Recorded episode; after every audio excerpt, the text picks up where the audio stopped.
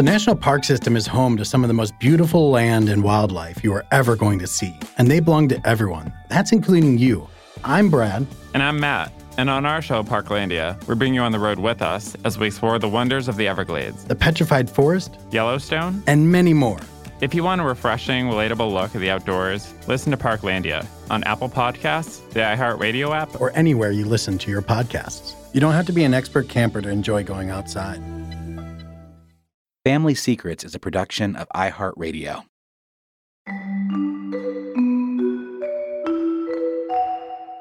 Two months before my father died of prostate cancer, I learned about a secret, but I've always sensed that there was something about my family, or even many things, that I didn't know. As a child, when I was left alone in the house, I would search through my mother's file cabinets and my father's study for elaboration, clarification, some proof. Of what? I couldn't exactly say. This is Bliss Broyard reading from her 2008 memoir, One Drop My Father's Hidden Life A Story of Race and Family Secrets. When you were a kid, did you snoop through your parents' stuff? I know I did. Most kids snoop, go looking through their parents' things, trying to solve the mystery of these adults who are so central to us and yet are also so fundamentally unknowable. We kind of sense that our parents have private lives outside of being just mom and dad, and we want to find out about those lives. But in families where there are secrets, I mean big secrets, this snooping is not so innocent. It kind of borders on obsessive. I should know. When I was a kid, whenever my parents would leave the house, I would get to work. I searched through my mother's drawers, my father's nightstand, their cupboards, and medicine cabinets. Like Bliss Broyard, if I had been asked what I was looking for, I couldn't have told you. A clue, I guess. A reason why the pieces to my family just didn't add up.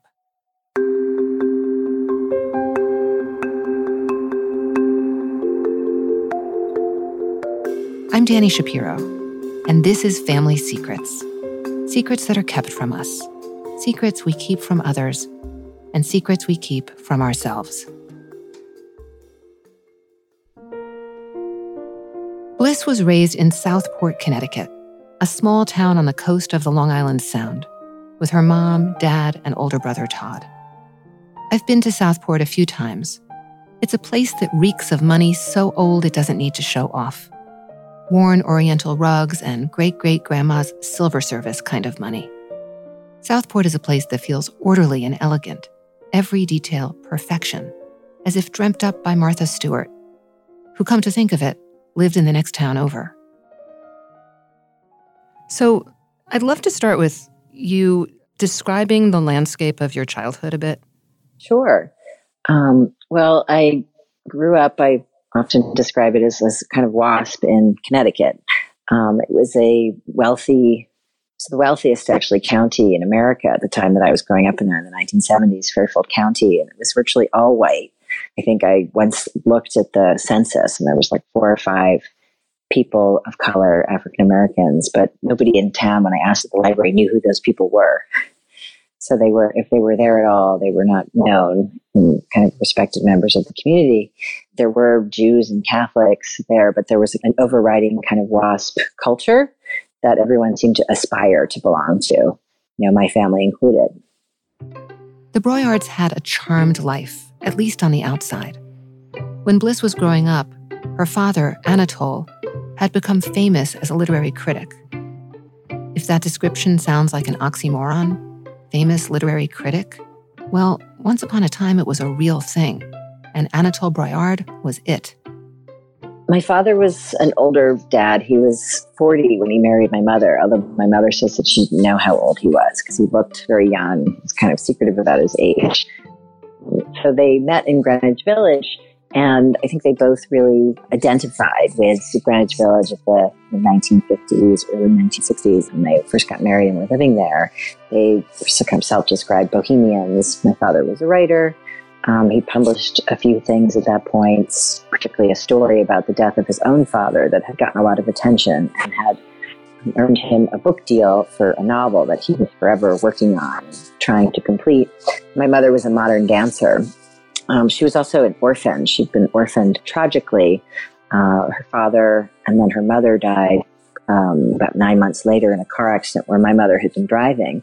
And so she was pretty alone in the world and, and traumatized really from what happened. Um, found, met my father on a subway and after dance class in, in Manhattan, and she asked him out, and or he asked her out, rather. Um, so they, when they got married and they had my brother, they moved out to Connecticut. You know, my mother says it's because she didn't really know how to raise a family in New York City. Um, she herself had grown up in Westchester, and I think for both of my parents, there was the sense that their marriage and kind of domestic life, through that, they sort of saved one another. My mother saved my father from bachelorhood, he would always say. And my father kind of saved my mother from this sort of orphaned world that she had found herself in when she was 20. And they had bought a series of old antique farmhouses in Connecticut and decorated them beautifully. My mother would make homemade mayonnaise and you know fresh bread and plant beautiful gardens and there was a lot about that childhood that was really idyllic um, but there was also a lot where they were living kind of beyond their means and, and living on the edge and aspiring to a life that they couldn't quite afford and it created a lot of stress certainly in our household um, and confusion why do we live in this you know beautiful kind of impressive house but they had trouble paying for what seemed to me like basic necessities sometimes. And, and were you aware of that as a child? I mean, some families are, or some parents are pretty good at call it what you will, but you know, shielding or hiding from their kids that sense of financial uh, instability or things not being as they appear. I think I was aware of it um, because, I mean, there would be fights about money, certainly, that I overheard, but also my parents kept moving and they kept buying new homes. And I think they're, they're, I had the impression that, you know, if we could get into a new house that was more beautiful and had a, just a fresh start and decorated, you know, in some other slightly different style, then they could be happier. It was kind of this chasing after these new settings um, with the hope of, of making things calmer and happier. So there seemed to be like a kind of discontent always with the way that life was. I mean, at the same time, we did have, you know, we had a lot of coziness. My father was a real family man and he worked at home, um, unlike sort of most men of that generation. So Anatole Broyard is a bit of a legend. He's the chief book critic for the New York Times. He dictates his reviews over the phone from home. Around Southport, everyone knows who he is. Bliss describes him this way in her memoir My father was famous, at least among the people I knew, not only for being a public intellectual with a regular byline in the paper of record, but for being successful at life. At parties at our house, I'd watch the way he moved through people, laying his hand on a shoulder, firmly gripping someone's arm, and how they turned to him, their faces lit and expectant, as if he held a fistful of fairy dust over their heads and he'd offer a word or two, nothing much, but with a subtext that declared, Aren't we fantastic, you and me? Isn't this world great? And he was also a really charismatic figure. He was very handsome and very graceful, a great athlete, great dancer, and kind of a lot of fun. Um, and a really a quite a, a, dear, a generous friend. He was a friend of his describing, I think this was really true. He was a kind of master at impression management. I mean, he really worked hard um, to make people like him, but it didn't kind of come off as manipulative or inauthentic, at least to my eyes or to his friend's eyes. Um, you know, maybe from afar, somebody would have seen it differently. But he was very likable in many ways, and he had a lot of friends, a lot of people that were quite loyal to him. But beneath all this, something else is going on. Even within all the literary fame and country coziness, the Broyards are kind of on their own. There's no extended family around. Sandy is an orphan. And Anatole? Well, he has family, but they seem to have been excommunicated. He has a mother and two sisters living in New York City, just a short train ride away, but they never come to visit. Bliss and Todd grow up not knowing them. We're going to pause for a moment for a word from our sponsor. I'm Danny Shapiro, and this is Family Secrets. We're currently on break working on season two. And as I review all the stories that have poured forth since this podcast came out, I can't begin to tell you how grateful I am to hear so many stories of bravery and resilience in the face of secrets. It's an important reminder that community is so powerful. To that end, we invite you to tell your secret, your story. You can call 1 888 Secret Zero, that's zero as in the number, and record your story. We won't be able to run all of the stories on the podcast, but we do want to shine a light on as many as we can. The number, again, is 1 888 Secret Zero. You can find out more at FamilySecretsPodcast.com, and you can listen and subscribe at Apple Podcasts or on the iHeartRadio app or wherever you listen to podcasts.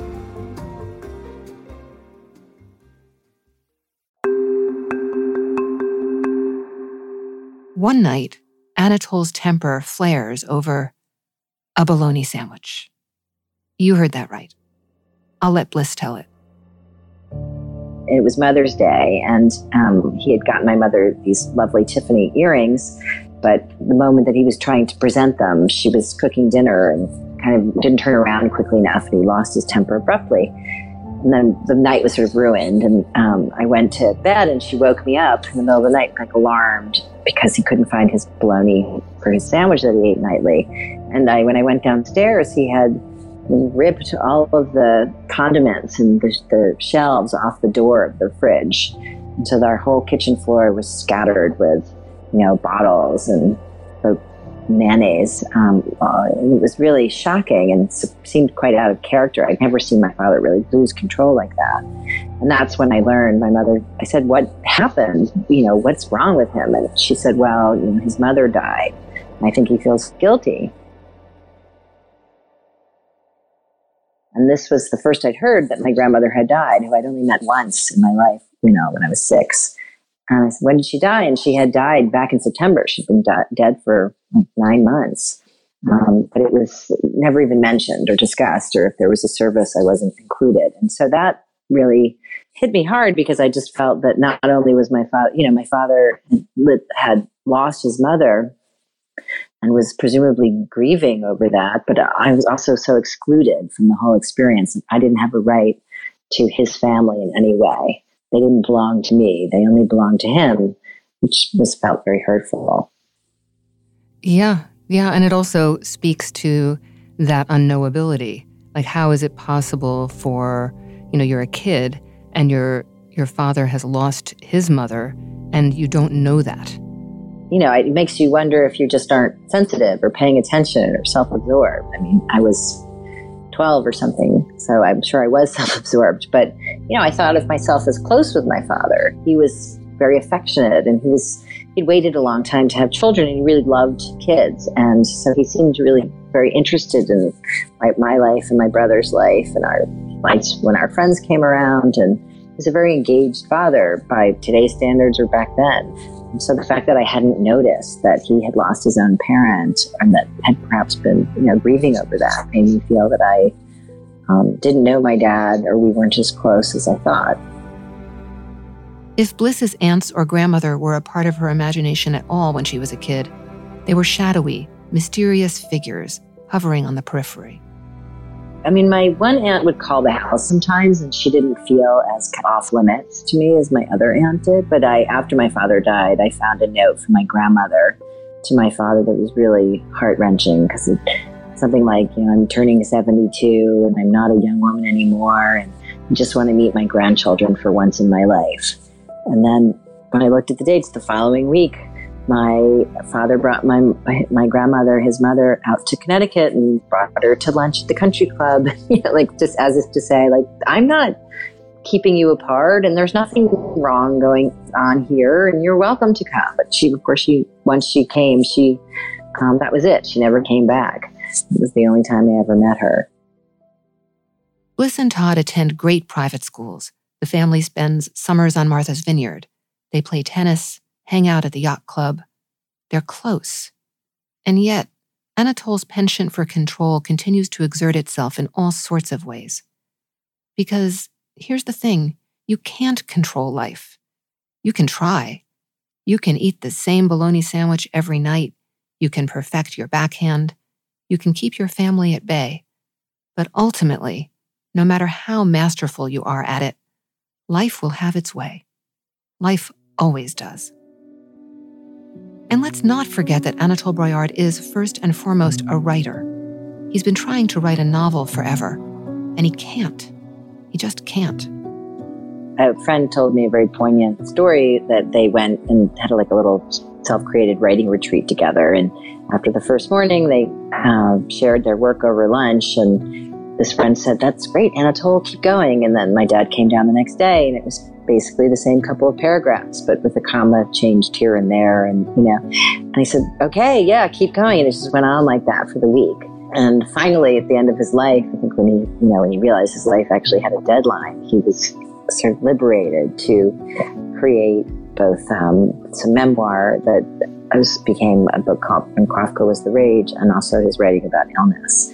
Um, and he found a way to kind of write about himself honestly. When Bliss is in her early 20s, Anatole is diagnosed with prostate cancer, and just before her 24th birthday, it's clear that he has very little time left. One afternoon, Sandy tells Bliss and Todd, in front of Anatole, that their father has a secret, and she begs him to tell it. So, what happened is my father had gone to couples therapy with my mother um, when he was it was clear that like western medicine had done what it could for his illness and she was trying to get him to do some alternative treatments and they were kind of he was resisting and so they went to couples therapy and it turned into um, more conversation about how he wanted to finish up his life. And this secret came up and the therapist had suggested that it would be a kind of unburdening to tell his children finally something that my mother had been really um, after for him to tell us for years. I think in the back of my mother's mind, too, she was going to include his two sisters in his memorial service. And so we were going to meet them, and I was going to meet my cousins. And wouldn't it be better if my father told us first? So she sort of sprung it on him to tell us, and he wasn't ready, and, and he was having a hard day. Um, he was in a lot of pain from his prostate cancer, which had advanced at that point to his bones. And he said that he wanted to get his vulnerabilities in order so they didn't get magnified during the discussion. Very kind of controlled um, thing for him to say, very kind of typical way. Imagine how amazing it would be to get your vulnerabilities in order, to line them up like good little soldiers to wait until they're all perfectly aligned and then, and only then, oh, wait, right, that's not how vulnerabilities work. Okay, so Bliss and Todd can't imagine what the secret might be. Their father isn't talking, he's ordering his vulnerabilities. He's frail and in ever worsening shape. Finally, when it seems the end might be near, Sandy decides to tell her children herself. He landed back in the hospital with a medical emergency and he had to have emergency surgery. It looked like he was going to die. He wasn't going to make it through the surgery. And so my mom brought us outside Dana Farber Cancer Institute in Boston and said, Look, I'm going to tell you what the secret is. Your father's part black. And my brother and I laughed. You know, we, we just thought, oh, that's it? That's the big secret? Because we had been talking, you know, the last couple of weeks. What do you think it what do you think it is? Like, did somebody get murdered, just rape? You know, we just thought incest. We knew there was something had to do with his family, but we really went down what we seemed like much darker channels. Um, so this seems like not a very big deal and kind of a relief. And we remember we joked about it. But over time, after Anatole's death, the magnitude of the secret and what it really means for Bliss starts to slowly reveal itself. But I think then a few months later at the memorial service, and I met my Aunt Shirley, who I'd never met before, and her son, Frank, and um, saw my other Aunt Lorraine for the first time in, you know, 25, 20 years or something. Uh, the secret started to take on more import, and I started to really have a lot of questions. Why was it a secret? What did it mean to him? What does it mean to me? And I told my best friend from growing up from Martha's Vineyard, I pointed out my aunts and I said, you know, those are my aunts. This, the big secret was that my father was black and I didn't know. And she said, you didn't know? I knew. I said, what? Like you knew all of these years? She said, yeah. I, I, I mean, I thought like everybody knew. My parents knew and their friends. I just thought that you preferred not to talk about it. That was very odd because I had been sort of um, made complicit in the secret that I wasn't even really aware of. This is something I think a lot about. In any number of the conversations I've had for this podcast, the notion that not only was a secret kept, but that in fact that secret was hiding in plain sight. Well, that keeps on coming up again and again, especially when it relates to paternity or ethnic or racial background. I mean, this was definitely true for me. When I first wrote something on Facebook about my discovery about my dad, kind of announcing the subject of my new book, the wife of my ninth grade English teacher posted a comment. Hashtag always wondered, she said. Really? Always wondered? Had everybody always wondered except for me? In your book, you talk about dancing, right? And you're a really good dancer. And you come home one night and you say to your father, um, was like the ultimate compliment somebody said to you, you know, like you you dance like a black girl, or you know, like, and I mean, he doesn't really register it, and you don't really register it. Um, I think he took it as a compliment too, you know. yeah. Right. Like that. He, he wanted that part, yeah. right?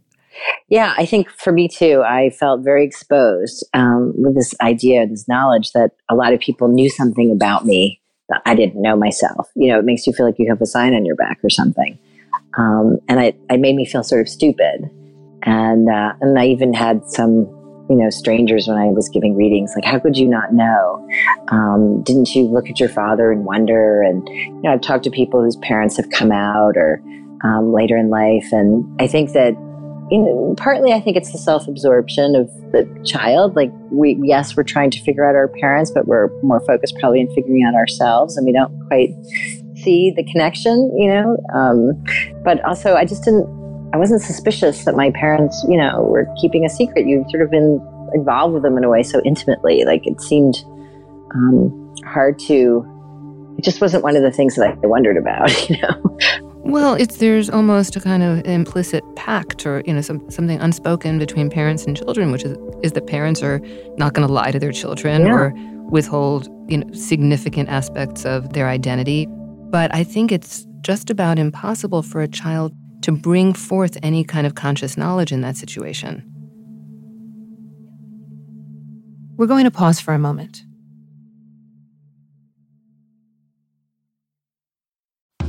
Hi, I'm Daniel Scheffler. Join me on my new travel podcast called Everywhere. I've spent the majority of my life circling the globe. I have fed stray dogs in Cairo for a day, been tattooed in the back of a jewelry store in Istanbul, and I've joined a chef to seek out new sources of protein in the Amazon. So I want to tell you how I travel and how you could. Come with me, and I'll show you everywhere. Every week over two seasons, I will take you to different places across the globe, share some magical experiences and stories, and include interviews from travel connoisseurs like the CEO of Starbucks, Kevin Johnson, designer Kelly Wearstler, and the director of the Smithsonian American Art Museum plus soon to be revealed iHeartMedia stars. Listen and subscribe to Everywhere at Apple Podcasts, the iHeartRadio app, or wherever you get your podcasts.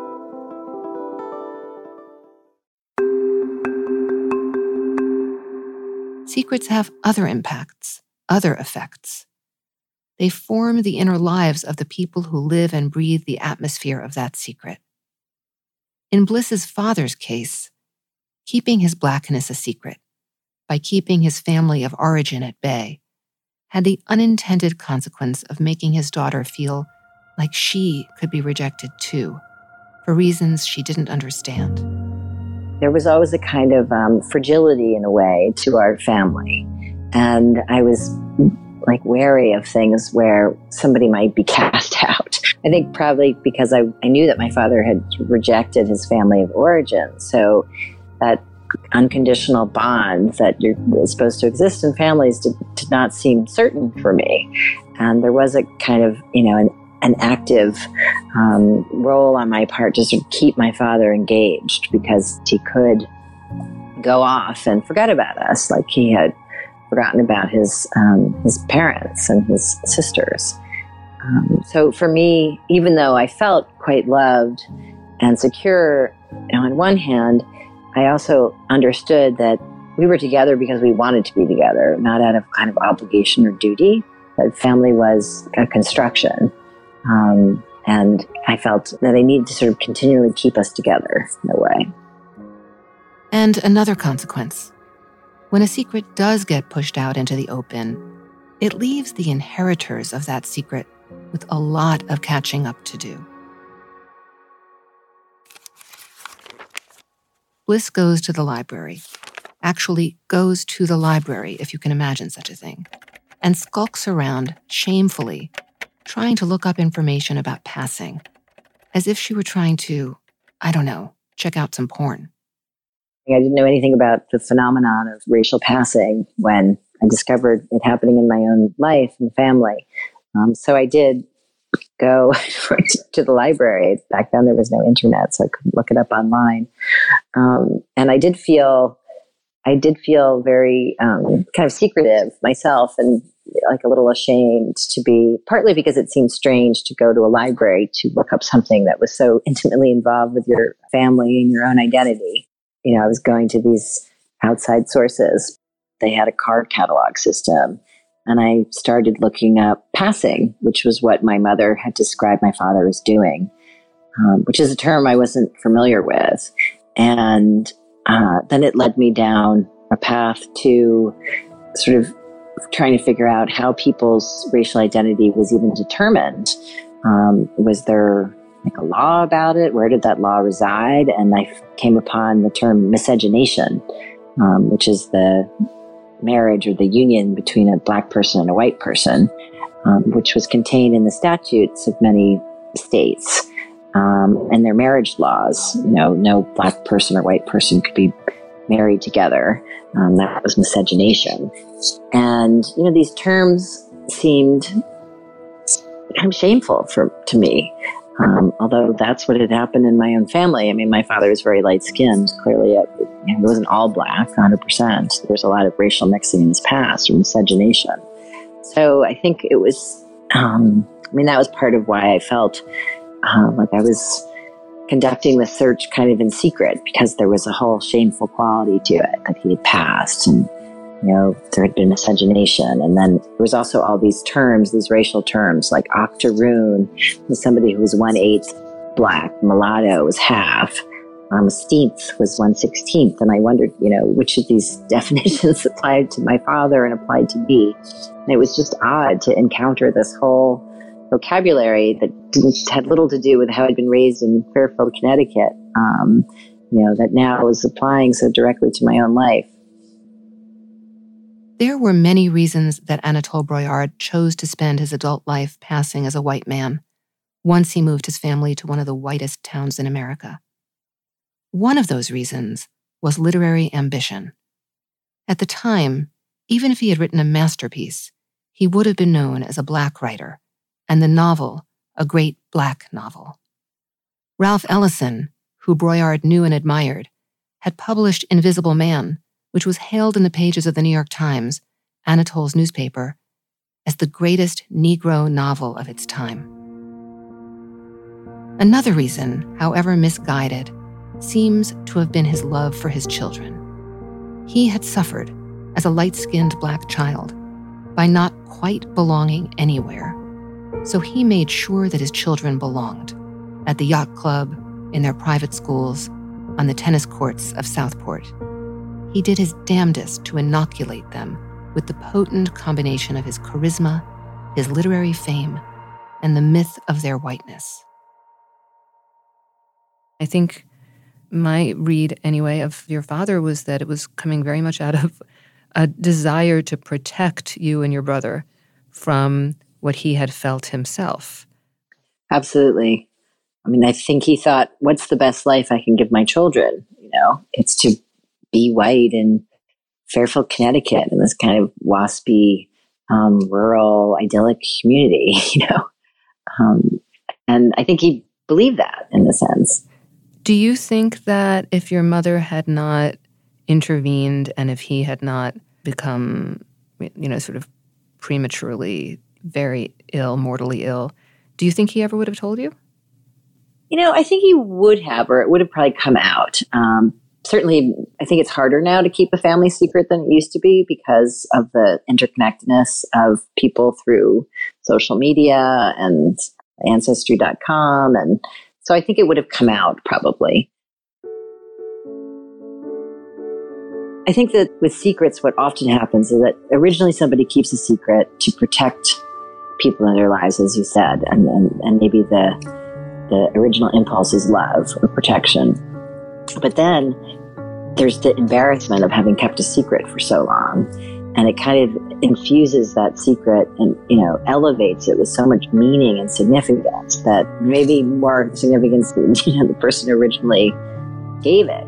Um, so I think that there would it would have been hard for him to kind of overcome how large it had grown just through the, the fact of it being kept a secret for so long to talk about it.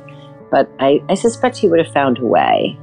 Um, and certainly, I don't know, with Obama being elected and race relations changing and my own interest. I mean, although, you know, I sort of thank God in a way that I did find out because I I would think that I'd be on the same path anyway, but certainly it's changed my own trajectory of who, how I think of myself. And I had not learned really about um, American history and African American history in any kind of an objective or balanced way in my prep school in Connecticut growing up. And so I had to actively really search out um, an, another narrative of history that feels more accurate to me and fair. And I, you know, I think I would have gotten there on my own, but probably not as quickly. So that, in a way, that answers my last question to you, which is Are you glad you know? Yeah, definitely. Um, it answered it answered a lot of questions. I think a lot of times when there's a secret in the family, there's just a great relief in knowing that you're not crazy, that you you're not imagining things when you feel that this sort of sense that something's being withheld from you. I think just that knowledge um, was a relief for me, and I think that the path that I was on didn't feel authentic for me. And this knowledge has put me on a different path that feels like really that the right groove for my life. I'm interested in social justice. I do a lot of work on integration and racial and economic justice, and that that feels like the path that I was always supposed to be on, the one that's more true to my kind of my father's story in a way.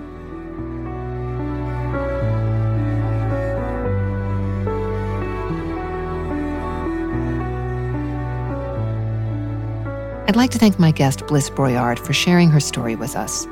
Her book is One Drop A True Story of Family, Race, and Secrets. Family Secrets is an iHeartMedia production. Dylan Fagan is the supervising producer. Andrew Howard and Tristan McNeil are the audio engineers, and Julie Douglas is the executive producer. If you have a family secret you'd like to share, you can get in touch with us at listenermail at familysecretspodcast.com. And you can also find us on Instagram at Dani Writer and Facebook at Family Secrets Pod and Twitter at Fam Secrets Pod. That's Fam Secrets Pod. For more about my book Inheritance, visit DaniShapiro.com.